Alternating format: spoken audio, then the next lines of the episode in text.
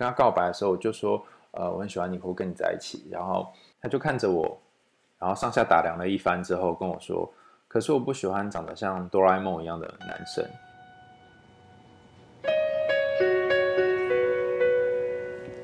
叶子是不会飞翔的翅膀，翅膀是落在天上的叶子。天堂原来应该不是妄想，只是我早已经遗忘，当初怎么开始飞翔。孤单是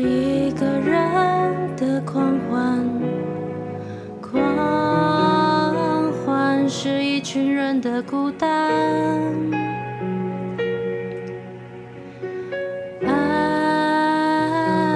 情原来的开始是陪伴，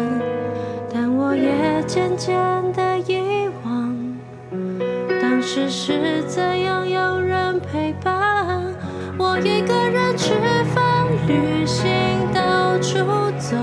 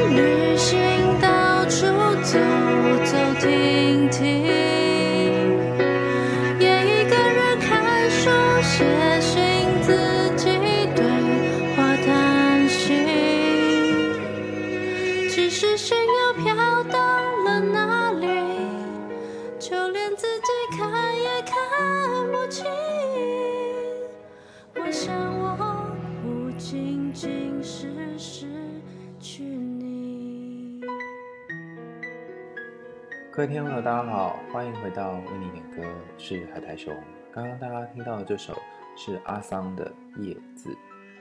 我点开这首点播的时候，其实有一种很复杂的感觉，因为。为什么每首歌都很复杂？感觉每一首歌都有一个故事。因为我记得这首歌包含里面的 MV 有郑元畅啊，然后有 Selina，是我在大学左右的时候听的歌，然后就觉得哇，那个年代好特别哦，就是大家都在看电视啊，然后偶尔看一下网络剧，可几乎所有的东西都是，如果你有看的话，我也有看这种情况。那现在因为各种社群媒体、自媒体，甚至是 Netflix 啊，各呃影集啊、平台啊，非常的多元。所以，如果你看了一个影集，可能别人也没有看，或者是你追了一个剧，别人也不一定有追。好像大家的那个讨论的线不一定会在同一件事情上面。然后有一部片如果真的要红，或有一首歌真的要红，也没有以前那么容易。哎，为什么突然讲到这里来？就是看了 MV 之后的感觉。那今天想要跟大家分享这首歌《叶子》呢，是由一位叫做大胖的伙伴所点播。那我看到这个点播内容的时候，其实内心真心有戚戚焉呢，因为我记得我小学六年级以前就是一个大胖子，非常非常的胖。那后来经历了一些变化，啊，曾经有瘦下来，但现在又胖回来，这样。那嗯，我也有遇过一些朋友啊，就是一些女生。曾经很胖，然后瘦下来，或曾经很瘦，然后后来变胖了。那我觉得变胖或是变瘦这件事情，对于女生的影响是远高于男生。那这我觉得这不是刻板印象，这比较像是社会影响，就是说 influence，就是说其他人对于就外在的社会对于女性的身材这件事情，好像要求比较严格，包含对女性的外表要求比较严格。男生出门不用化妆不会怎么样，但是女生如果出门没有化妆，好像嗯。就会有人说，怎么都不会打点自己。那身材也是一样哈，一大堆的瘦身啊、美容啊、丰胸啊、丰臀啊的产品，经常容易出现在女生的这个市场当中。好，前面废话这么多，我们要开始来讲这个点播了。因为要前情提要这个原因，就是身为一个女生，如果你的身材很胖的话，或很瘦的话，或者由胖到瘦，由瘦到胖，呃，不只是身材本身而已，你还会经历很多人际关系的起伏跟变化。那这个变化可能还会影响到你的心情。那我们来一起看看今天由大胖写来这个点播内容。海苔兄你好，学生时期的我是一个典型的胖子，体育课不打球，不游泳。在操场旁边跟老师或同学聊天，为同学分担中午吃不下的便当。我曾经有一次吃完自己的便当之后呢，在为那些困扰“哎呀，我一口也吃不下”的朋友啊，替他们解忧，把他们的便当一起吃完。有一次最难忘的经验是，我和朋友一起去吃八方云集。我在吃完十五个泡菜锅贴之后，眼前的朋友向我提出求救的眼神。将近一整碗的牛肉面，但对我来说根本就是轻轻松松。不过我勉为其难的说：“当然没问题啊，但是你不可以说出去哦，因为我知道一定会被传出去，一定会成为当时的笑柄。”但是虽然我说你不可以说出去，我还是很开心，因为我满足于可以带给大家欢乐的自己，也满足自己有一个特质可以被大家注意到，这是我存在的价值。我是一个打从心里。满心喜悦面对生活的胖子。当我开始长大，步入一半的社会，我开始重视起自己的外表。我不讳言的说，我长得还算漂亮。不希望自己只能穿宽松的上衣，搭配海滩裤跟夹脚拖。我认真控制饮食，认真训练，转变成为社会所期待的那种瘦子。到现在仍然日复一日的去管理自己的体重和训练。时间也累积出当时我自己的愿望，但是时间也让我慢慢跟其他人走散了。我发现我汲汲营营的追求一件事情，而忽略了其他成长的探索。自以为不会变的情谊，也没想过要如何经营，好好维护关系。回过神来，我已经只剩下自己一个人。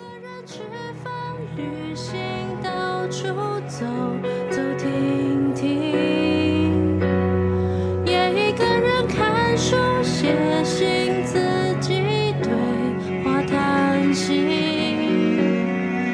只是心又飘到了哪里，就连自己看也看不清。我想，我不仅仅是。没想过变瘦之后的生活会是长什么样子，孤单和空虚盘旋在生活里。我知道我不快乐，不过我知道我也不会停止这些习惯。这些东西已经成为我的一部分。我知道训练的时候自己的存在感，可是我也好想重温学生时期单纯大辣辣，每天被笑，也很想带给人欢笑的自己。经历生活的伤痕，我发现训练。也当成我逃避的一种方式，反复经历遗憾的事情，走过几段心痛的、开始过却不曾展开过的感情跟暧昧，我才发现，原来我很少检视生命带给我的任何蛛丝马迹。我不认识我是谁，也不知道自己属于哪里。我渴望拥有一个归属感的环境，而这些经历好像也让我限制自己探索的勇气。看着时间与走散的人和交集，虽然知道画地自限也改变不了什么。也许因为年纪和工作的环境，不再容易拓展新的生活圈。我一直想改变一些什么，却不知道从何做起。或许是自己也还没准备好要做出改变吗？现在我就像是喉咙被打了一个结，怎么样也松不开。我还能找回那个喜欢笑。疯疯癫癫的自己吗？上面这是由大胖写来的点播，我读完之后真的是感触良多诶。虽然好像每封信都这么说哈，但是这个感触良多是跟自己的生命经验有共鸣的感触良多。我先讲一下我的部分，然后等一下再跟大家分享呃在心理学里面有关的部分。好了哈，就很想跟大家分享我自己的事。我读了大胖的信之后，我就觉得天哪，就跟我的人生经历有点像。我记得我小的时候，大概在小学三年级以前，都是一个很胖的胖子。有多胖呢？哈，就是整个人像一个圆球一样，胖到我妈都跟我说：“哎，你要不要去练一下网球啊？哈，然后叫我去参加学校的那种网球队。我不确定是不是因为胖了啊，但总之我动作很迟钝，然后打球打不到，一天到晚都要去捡球这样。那那时候我们练球的地方是在顶楼，很神奇的一个地方哈，应该全。我记得全市就整个县市只有我们学校有网球场，而且是盖在顶楼的。然后打一打打一打，就是网球就会掉下去，掉到楼下，然后你就要跑很高很高的楼层，是那种体育馆的顶楼，然后跑下去才把球捡上来。然后我就觉得啊，好惨哦，这人生为什么这么悲哀呢？哈，但总之就是这样度过了一个三年级跟四，应该是三年级跟四年级吧，在网球队。重点是，重点来了，重点是根本都没有瘦。然后我妈就觉得很气馁啊，就是你你这么胖，然后叫你去打网球，你还没有瘦。我后来想一想，我爸也是那种容易胖的体质，所以会不会是我爸遗传给我？那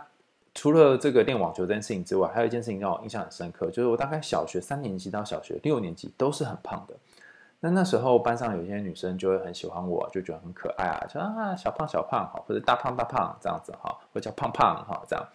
所以其实我从很小的时候，女人缘就非常好。那不是因为我长得帅，而是因为我长得胖啊。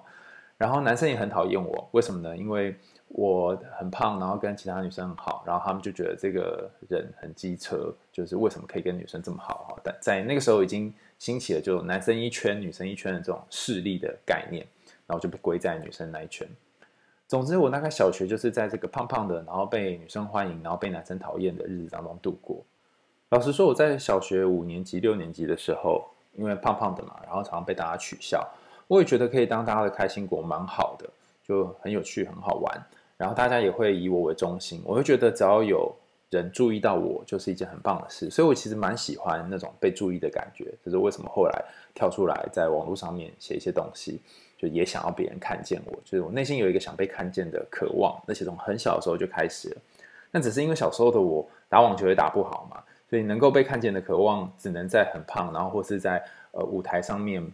让大家觉得哦，这个人好可爱哦，好好玩哦，哈，因为这样而满足我内心那个小小被看见的欲望。而且实际上，我记得那时候好像去参加演讲比赛吧，印象非常深刻。就参加演讲比赛，那我逻辑不是很好，所以在安排故事情节上面，其实就是跟我一起比赛的同学呢，就是一起训练的同学。我们那时候有一个训练的团队，国语文竞赛训练团队，他其实表现的都比我好，然后我讲的很烂，可是最后评审老师就让我得到县市比赛的第一名。那结论的原因是因为我跟另外的同学各有优缺点，可是因为我比较可爱，所以就让我得第一名。听起来很荒谬嘛，对不对？然后那时候我也好开心哦，就是耶哈，凭着自己的可爱外表、胖胖外表得了第一名。但因为后来我们还有经历过一次就是真实的筛选，就要代表。呃，好像是台北县吧，那时候叫台北县去做全省的比赛，那时候还有省台湾省这个单位啊，就这个省级的比赛，然后就还就不能随便派一个人呐，所以就只能派我或者是跟我一起，就是应该算并列第一名了，我只是呃名义上的第一名，然后去参加比赛，最后派了另外一个同学去。那时候我真的好难过，就觉得我是第一名，为什么会派另外同学去呢？但后来想想也觉得有道理，因为我讲的内容根本就逻辑不同，我只是凭着这个胖胖的外表取胜而已。但是真的要到全省的比赛，可能我我不一定有办法，尤其那个是即席演讲，抽的题目是你要当场立刻准备的，所以我就想，哦，好吧，那还好是他去了，那去他去就至少不会让我们这个台北县丢脸。那最后他也拿到了不错的成绩哈，所以最后我也蛮对蛮为他感到开心。可是这种内心，你到那时候小朋友就会有一个，唉，煮熟的鸭子飞了，或者是本来是应该我去比赛的，但是却派另外一个人去比赛，那种小小不平衡感。我不确定是不是因为这个种下了一个小小的阴影哈。但总之呢，到国中的时候开始，我就不再愿意去参加这种演讲比赛，然后。也就不敢再上台，因为我会觉得那是我过去的某种有点伤痛的历史。然后我记得我国一的时候喜欢上隔壁班的一个女生，那那时候我们一起去补习，然后坐在一起聊天。我跟她告白的时候，我就说：“呃，我很喜欢你，会跟你在一起。”然后她就看着我，然后上下打量了一番之后跟我说：“可是我不喜欢长得像哆啦 A 梦一样的男生。”然后就好难过，难过到是几乎要死了，所以我就从那天开始决定下定决心要减肥。这样，那怎么减肥呢？我就每天中午只吃一个面包，然后一天只吃一个面包，就这样子而已。然后热量摄取不足，所以就会越来越瘦，越来越瘦这样子。那也真的瘦了哈，到了国三就变瘦了。然后我就再去跟他再告白一次。那那时候除了变瘦之外，因为刚好在发育期，所以顺便长高了，看起来就好像是一个哎有一点帅的男生，自己说自己。然后再去跟我喜欢的那女生告白，就没想到他跟我说。我觉得我还是比较喜欢你以前胖胖的，像哆啦 A 梦的样子，然后我就整个快要大吐血。但虽然这样讲了哈，但还是蛮喜欢自己变瘦的这种感觉，就觉得诶，瘦了的自己跟那个胖了的自己的感觉有一点不一样。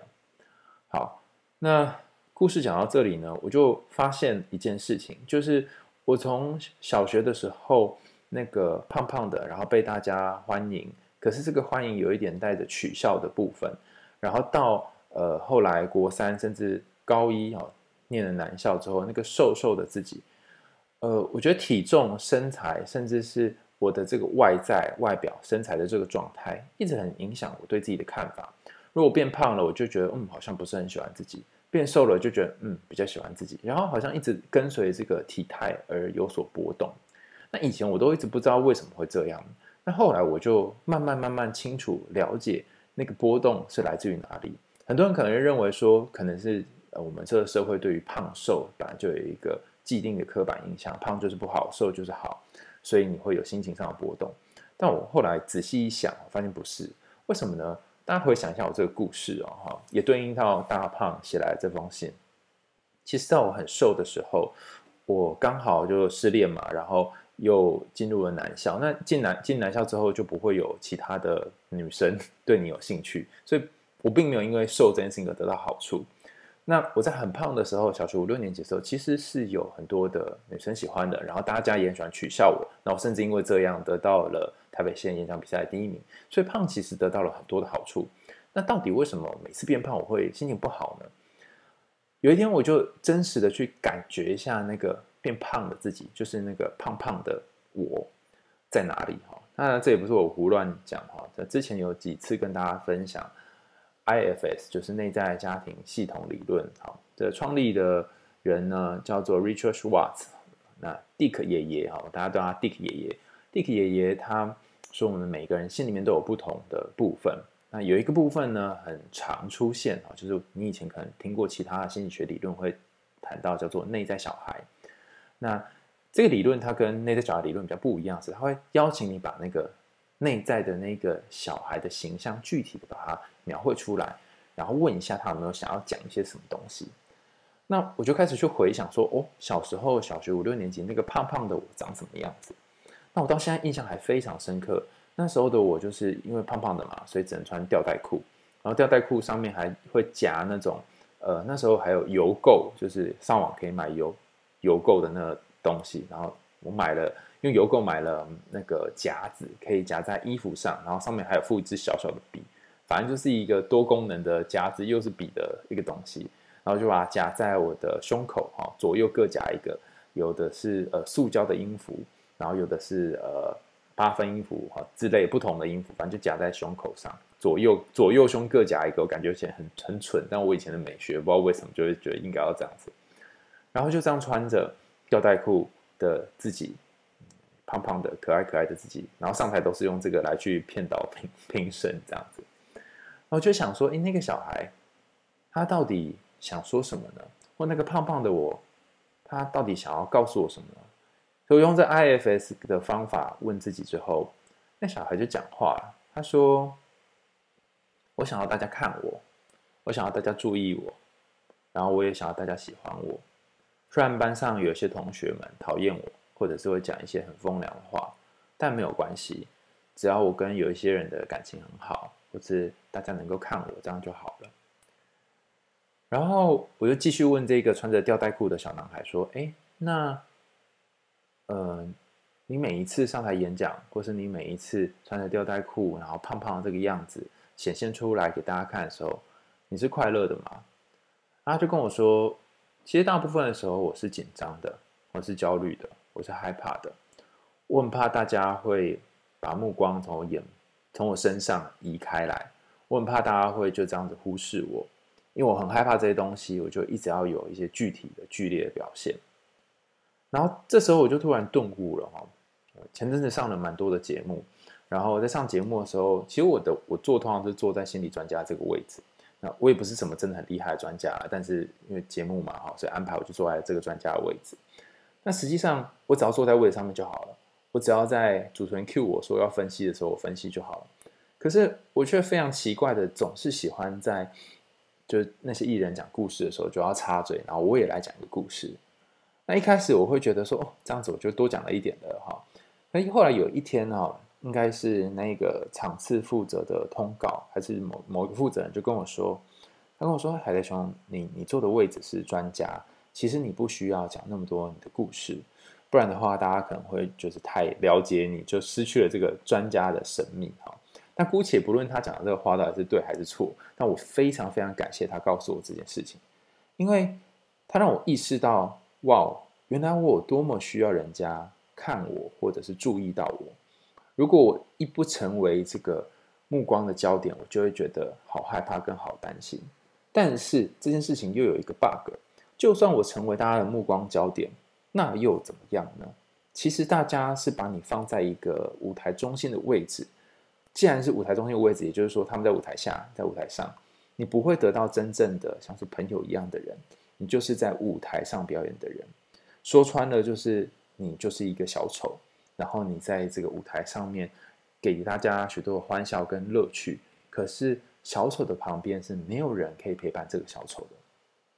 所以就想到大胖的故事，就在大胖的故事当中，似乎也是一个，嗯。好像透过不断吃东西，然后帮忙朋友，甚至是知道朋友一定会传出去，然后让大家来取笑自己的方式，来让自己成为大家瞩目的焦点。但这个瞩目的焦点，它其实是有一点寂寞的，因为散场之后、下戏之后、离开之后，大家可能就不会再看你了。而且我后来发现，我这个习惯哈。就是想要成为大家瞩目的焦点，这个习惯一直持续到很大很大很大。虽然那时候我已经是比较瘦的状态了，还是有啊。包含我在高中的时候在补习班，然后每一次，嗯，我们补习班是那种可以举手问问题的。每一次只要老师讲课讲到一半，我就会举手问问题，然后或者是我就会挑战他，然后大家会看到我讲话就觉得很好笑。然后我就是一定要大家都在看我就对了。那甚至是到呃研究所。然后到各个不同的地方，我就想要变成那个最明显、最鲜明的那一个。我甚至有一段时间会喜欢穿那种呃亮亮的衣服，橘色啊、黄色啊、绿色啊这种的。然后后来我就慢慢清楚的看到，说我心里面有一个好想好想要被看见的渴望。可是这个好想好想被看见的渴望，又有一个很奇怪的矛盾。那我们用刚刚前面讲的 IFS，就再仔细往下看哈。IFS 里面有一个呃关键的概念叫做 blend，就是融合啊。这一个像是小男孩的部分融合到你的生命里，融合到你的自我里面，它可能还会跟别的东西融合在一起。像我刚刚举这个例子，小男孩可能不只是小男孩，他旁边可能还融合了一个类似小丑的角色，所以一边丢着球，然后一边带给大家欢笑。但可能还有一些其他不同的角色。那当我在往里面仔细看的时候呢，我有一次就跟那个小丑讲话，然后小丑他很累了，下戏了，就准备要回去房间里面休息。他把他小丑装小丑装脱下来，然后我发现里面竟然是一个十七岁的少年，就很年轻很年轻的少年，然后很累，穿着工作服。那我就问他说：“哎，你把这个小丑装脱下来，那你现在感觉怎么样呢？”他说：“他就一副很。”情绪很冷漠的样，就说：“哦，没有，就这样啊，就工作啊，赚钱啊，然后照顾这些人啊，照顾这个穿吊带裤的小男孩啊啊！当然，我内心可能还有其他的部分啊，就是呃，在 IFS 的理论里面说，你心里面住着各个不同的角色。他说，我还要照照顾其他的不同的角色啊，觉得很累啊，我要休息，我不想要讲话。当我看到这个小丑里面有一个这样的自己的时候，其实哇，内心真的是。”各种感觉，就觉得很心疼他，但是又觉得很感谢他。包含在后来，呃，不论我是去演讲啦，或者是参加什么活动啊，有的时候我有一个比较机智的自己，然后很快反应很快的自己，或者是可以立刻讲出些什么的自己，都是这些小丑和这个小男孩一起组合出来的，就是那个小时候能够让大家把注意力放在身上的我组合出来的。但同时也有一部分是比较焦虑的，呃，害怕的，或是担心会出错的，甚至大家都在看我的时候，我会有一种哎，觉得啊，不要再这样注意我的感觉。那其实是在小丑把那个他的那叫什么头罩嘛，哈，就是他把他的小丑衣脱下来之后的样子，是很疲惫的。不想要大家都关注在自己身上，那你可能会觉得，哎，好奇怪啊，怎么前面才说要大家关注你，后来又说不要大家关注你了？其实我觉得这有点像是虽然矛盾，但是可以共存的。就是一方面，我希望大家可以关心我，或者是看到我；但另外一方面，我会觉得，当大家关心我跟看到我的时候，我就是要展现的一副好笑有趣的样子，所以这个本身也会产生一种压力。那把这两个部分组合在一起呢，那个小丑。那个十七岁的青少年，还有那个小男孩，他们三个融合在一起，blend 在一起的这三个，他们想要说什么呢？我后来发现，他们真正想要的是，有没有人可以在我不表演的时候，或者是可以在我呃不那么拼命要展现出好笑的部分的时候，也可以在身边陪我，然后不会评价我，不会说我好笑不好笑，好不好玩。他们单纯就是喜欢这个。脱下小丑装，十七岁的瘦瘦的自己，有没有人可以喜欢这样的我呢？我后来才知道说，哇哦，原来这后面真正想要被关心跟体会的，呃，关心跟照顾的是这个我。好，那知道这件事情之后呢，我再回去看那个呃小男孩，就是那个胖胖的小男孩，我问他说，哎，那其实我发现你心里面真正想要的是有一个人可以陪你。然后，而且这个陪不是在台上台下这种陪，而是真的在你旁边那种陪。你是不是想要这样的陪？他说：“对啊，其实我想要这样，我不想要 always 是都在打卡上班，好像今天想要让大家吸引注意力，然后我就是要呈现出某个样子。那虽然大家会看我，我觉得很喜欢，可是我觉得那个真实的我并没有活出来。回到大胖的信哈，大胖的信里面开始谈到说他以前。”在学生时期，会不断的吃东西，甚至是会扮演同学的食物垃圾桶，把剩菜都吃一吃。那从这当中也得到了一些人际关系，大家会很喜欢他，跟他混在一起，觉得大喇喇的很不错。那就像我会觉得我小时候的那个自己也有一些不错的地方一样，甚至它造成了造成嘛，形成了我一个很特别的性格，就是能够跟大家好像很开朗，可以打成一片的性格。但我不确定这个部分我跟大胖一不一样哈。我觉得那是一个有点像是浮在猪油拌饭上面的那一层猪油，它有一点浅，那个浅的感觉会让你觉得说，哇，那下面的东西好像不是真实的。那你跟这些朋友形成的感情，好像就哎，虽然大家都很好，可那个很好会不会里面其实有些东西是空的？那空虚感是在当时就已经种下来了，就存在的。我不确定是不是这样，因为毕竟男生的友谊跟女生的友谊不一样，然后再加上我那时候可能很多都是女生的朋友，所以异性之间友谊可能又有一些不同。所以我想要援引一个有关于呃女性变胖这件事情的理论哈。呃，我先说明一下啊，不是说变胖不好哈，而是变胖这件事情是有它实际上的意义的。我先前我忘记在哪一本书上，真的好久哈，但我记得那本书我是用听的，就一边骑车的时候一边听。听到有一个段落哦，他谈到说，呃，很多小时候被性侵或者是有一些糟糕的这个身体性骚扰经验的女生，会把自己变得很胖，变得很胖的意思是她会把自己吃得很胖。那透过吃得很胖这件事情，让自己变得没有吸引力，没有吸引力之后呢，就不会再被骚扰，所以他们就把自己置于一个安全的地方。那这是其中一派的说法，当然还有另外一派的说法是，如果你小时候曾经被性骚扰，你会把你会认为性可以当成是某种武器，就不论是吸引男生，或者是让别人呃跟你有一些其他互动，甚至它可以变成某种呃不能算赚钱啊，赚到某赚到某些东西哈，或某些好处的方式，所以你就会把自己打扮得非常漂亮啊。那我当时看到这个理论的时候，我觉得这真是傻爆眼哈，为什么呢？就正着反的跟都跟你讲了哈，知道。就以前被性侵或性骚扰的人，有可能会把自己变超胖，或者有把有可能把自己变超瘦，打扮超美。那请问还有第三种可能吗？哈，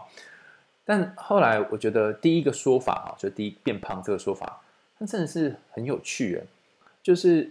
一个女生如果在一个很胖很胖的状态，然后甚至是一般呃典型刻板印象觉得嗯好像不是很有吸引力的这个状态，它的确会有两个效果。第一个效果是对异性的吸引力降低，那第二个效果是。应该说不算是对异性的，所以对大部分的异性啊，可能还是有些男生喜欢胖胖的女生，就像我就喜欢胖胖的女生哈，就是对大部分异性的吸引力降低。另外一个是对同性的吸引力增加。那这个理论也很有趣哈，他在说呃女生会跟怎样的女生在一起哈？那其中一种说法是女生会跟比自己吸引力低的女生在一起。那为什么呢？因为如果你跟长得比自己漂亮，或者是比自己瘦，比较好看等等这些呃世俗价值观的人在一起的话，走在一起变朋友的话，那你认识其他的男生的时候，那些其他男生就会先看上你的姐妹，然后你就会变成被丢下的那一个。所以在女性的世界里面，大家好像都有一个不成文的规定，就是说你要找一个比你丑的，或者找一个比你胖的，然后变成好姐妹。所以胖女孩或棉花糖女孩，她经常会得到一个呃。有一群女性的朋友圈，那这群朋友圈很不错的原因，是因为他们知道跟你在一起，他们是在某一个比较高的位置，至少呃，在异性的交友圈当中，他们会比较有机会。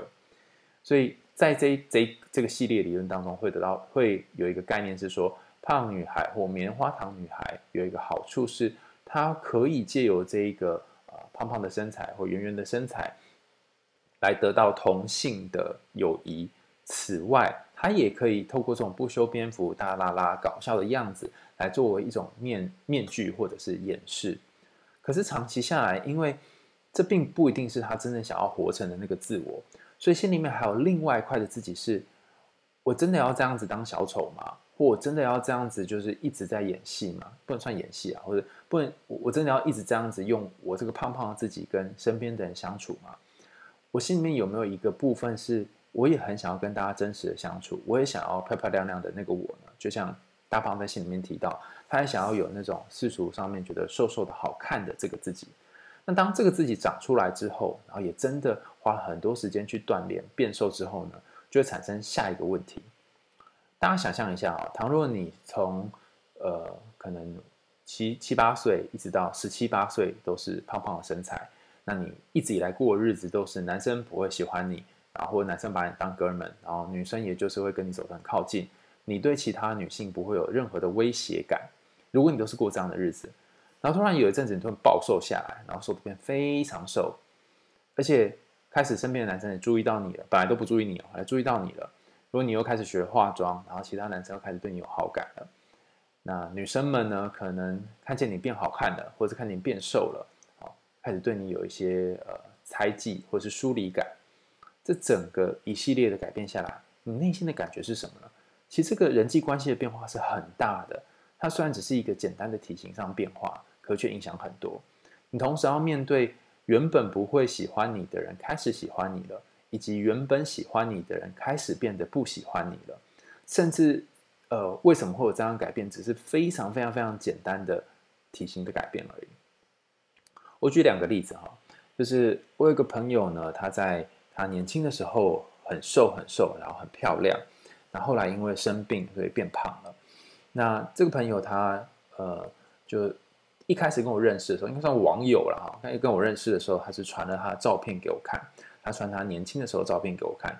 那时候还是那种诶写信的年代哈，他写信，然后里面夹夹了一张他的照片这样。然后就诶对，当时对他觉得很有兴趣，在我年轻的时候就跟他认识啊，开始聊天。后来有一天，他告诉我说，他其实不是照片里面那个样子，他因为生病，所以变得非常非常非常的胖。然后我看到他真实的样子，我那时候就会有一种哦，怎么差这么多的感觉。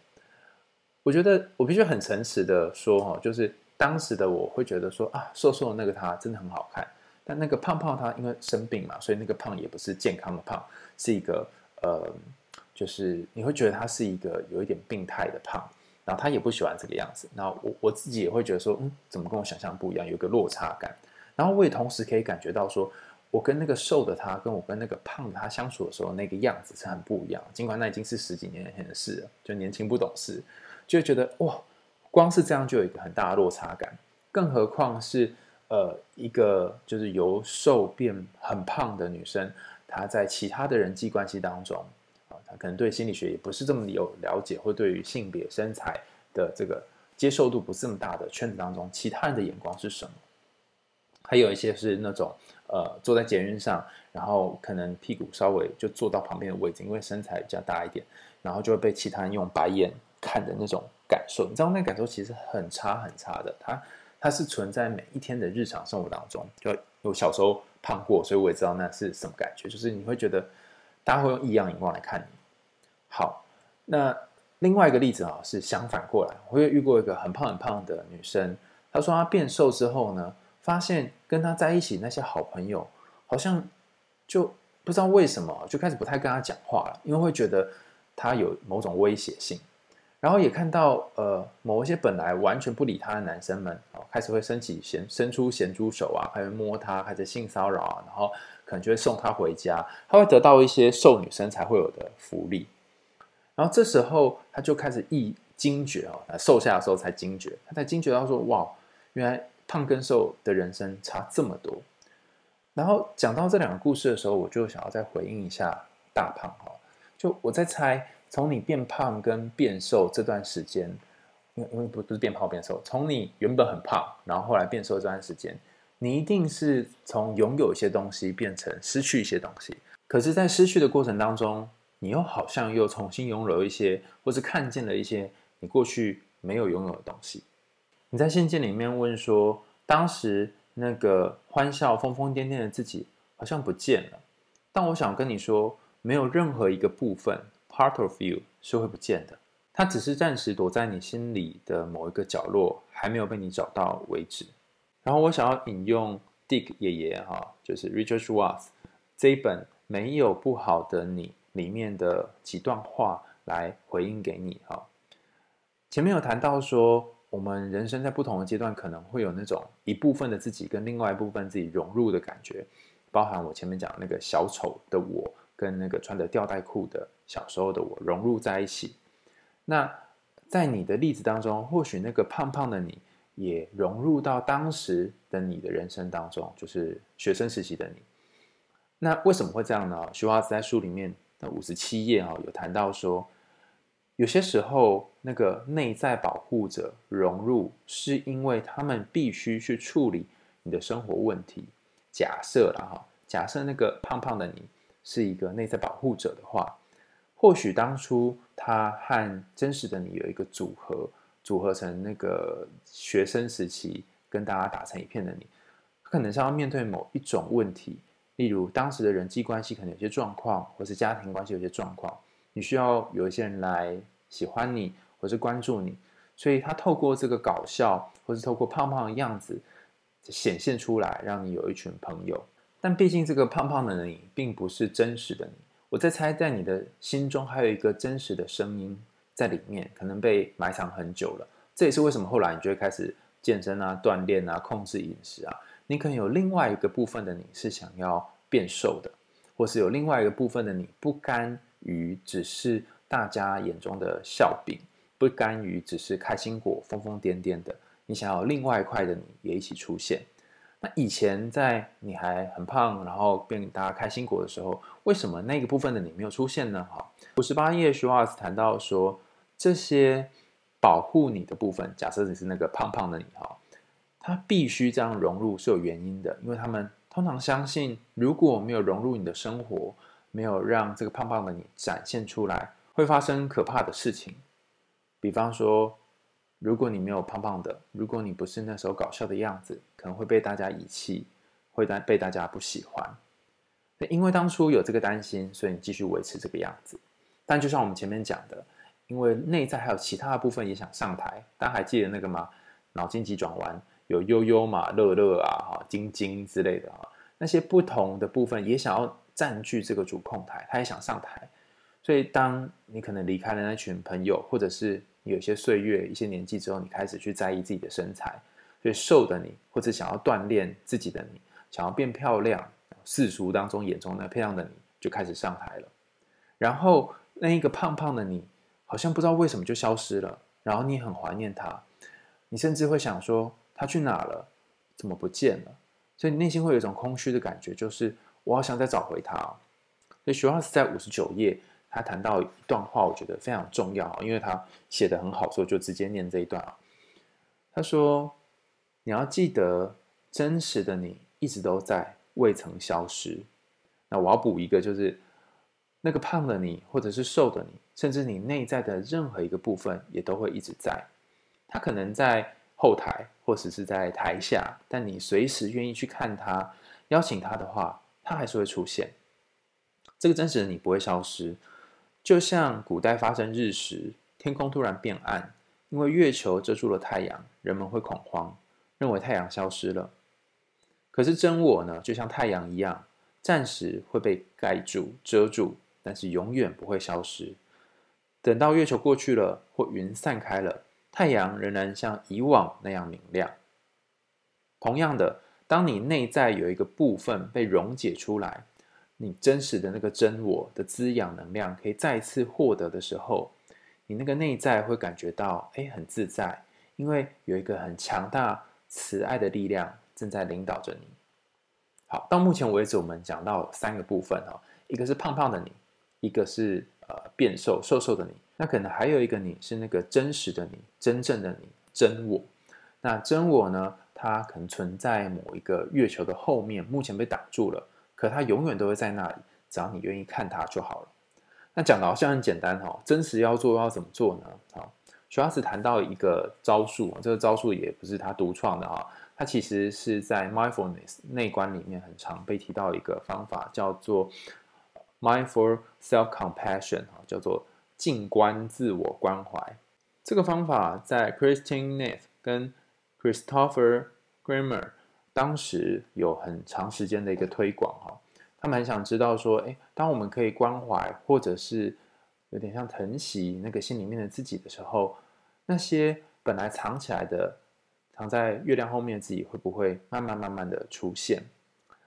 那我觉得在今天节目最后呢，也提供给大胖还有在空中的伙伴试试看这个方法哈。那我第一次接触到这个方法呢，是在参加 IFS 的线上课程。过程当中哈，那那时候上课的老师是一个香港的讲师，叫做阿池哈，游泳池的池，然后带大家一起练习。今天我也想要用这本《没有不好的你》（Richard s c h w a r t 的里面六十二页，他谈到这个体验的练习哈。他说你可以试着把你内在的部分分离出来。刚刚我们讲的是融合嘛，哈，blend blend 在一起。那有没有可能可以把它分离出来呢？你可以稍微找一个舒适的位置，调整一下呼吸。让自己注意在身上的不同部分，然后其实你可以问自己一个问题，就可以或许可以试试看，把那个胖胖的自己找回来哈。你可以看看身上如果有的话，会不会有一个位置，或是你脑袋里面某个地方住着一个在你学生时期那个胖胖的你呢？或是住着一个呃，可能一直没有被看到那个你呢？那如果有的话，他大概是几岁？穿什么样的衣服呢？你可以带着某种好奇的方式，问问看他现在在哪里，感觉怎么样？然后你可以花一点时间观察他，看看他的表情、心情。可能你很久很久都没有注意到他了，但你现在重新注意到他，你发现他并没有不见。他还在你的生命里，只是你有一段时间没有关心他了。你可以问问看他，你还好吗？你也可以关心一下他，用你关心朋友的方式关怀他。你甚至可以跟那一个在你心里面常常被遗忘的、很少被看到的那个自己，可能是五岁、十岁、十五岁，或者是年纪大一点的那个你，跟他说说话。问问看他有没有想要什么，需要什么，甚至是如果他一直挡在你的人生前面，你可以问他说：“你一直挡在这里，站在这里很像站卫兵，你不曾觉得辛苦吗？或是我想你一定很累了吧？你会想要休息一下吗？”透过这一个或一个的问句，来试着和他之间有一些互动，拉近一些关系。那最后，我也想要跟。大胖说：“我觉得那个瘦的你，跟那个胖的你，不论是以前那个胖胖的你，或是现在这个瘦瘦的你，都是你的一部分，而且他们都不会消失，他们都可能在你人生的某一个段落带给你某一些你未曾拥有的好处。那那个胖胖你虽然在形体上消失了，可是他却仍然在你心中的某一个位置，而且我相信你是可以找到他的。如果你找到他，帮我跟他说，那些日子以来，你真的辛苦了。你透过这种搞笑的方式，希望大家可以把你当成一个重要的人。可是我知道，其实你是很孤单的。其实你在这个笑声当中获得一种矛盾的感觉，希望大家可以继续注意你，但是又有一种觉得，为什么我好像某个地方还是一个人的这种感受。我想要谢谢你，在这段时间以来一直陪伴着我。然后我也想跟你说声抱歉。后来我一直努力锻炼，好像忽视你的存在。但从今以后，我不论是变胖或变瘦，我都不会再忽视你了。我会看到你在那里，然后我也希望我们可以一起走接下来的人生。今天的为你点歌谈了很多我自己的故事，我身边朋友的故事，然后跟大家分享了 Richard Schwartz 的这一本《没有不好的你》。那如果大家有兴趣的话，也可以上网找找看这本书。那大家如果对于今天的内容有一些共鸣，或者是你发现心中有一些你未曾注意到的自己，也可以在下面留言，在 Apple Podcast 或是其他地方留言给我们，告诉我们说，哎，你听完这集有什么感受？那如果你有想听的歌，也欢迎你点击节目资讯栏下方有个点播的按钮哈，然后你可以点给自己，或点给你身边的人。在今天节目的最后，我们再一起来听听。由 KP 所演唱的这一首阿桑的《叶子》，我们为你点歌，下次见喽，拜拜。叶子是不会飞翔的翅膀，翅膀是落在天上的叶子。天堂原来应该不想，只是我早已经遗忘，当初怎么开始飞翔？孤单是一个人的狂欢，狂欢是一群人的孤单。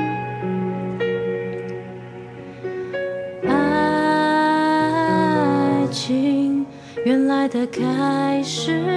是陪伴，但我也渐渐的遗忘，当时是怎样有人陪伴。我一个人吃饭、旅行、到处走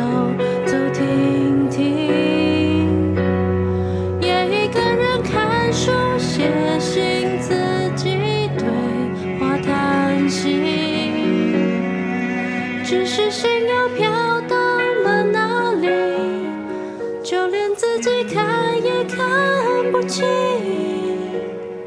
我想我不仅仅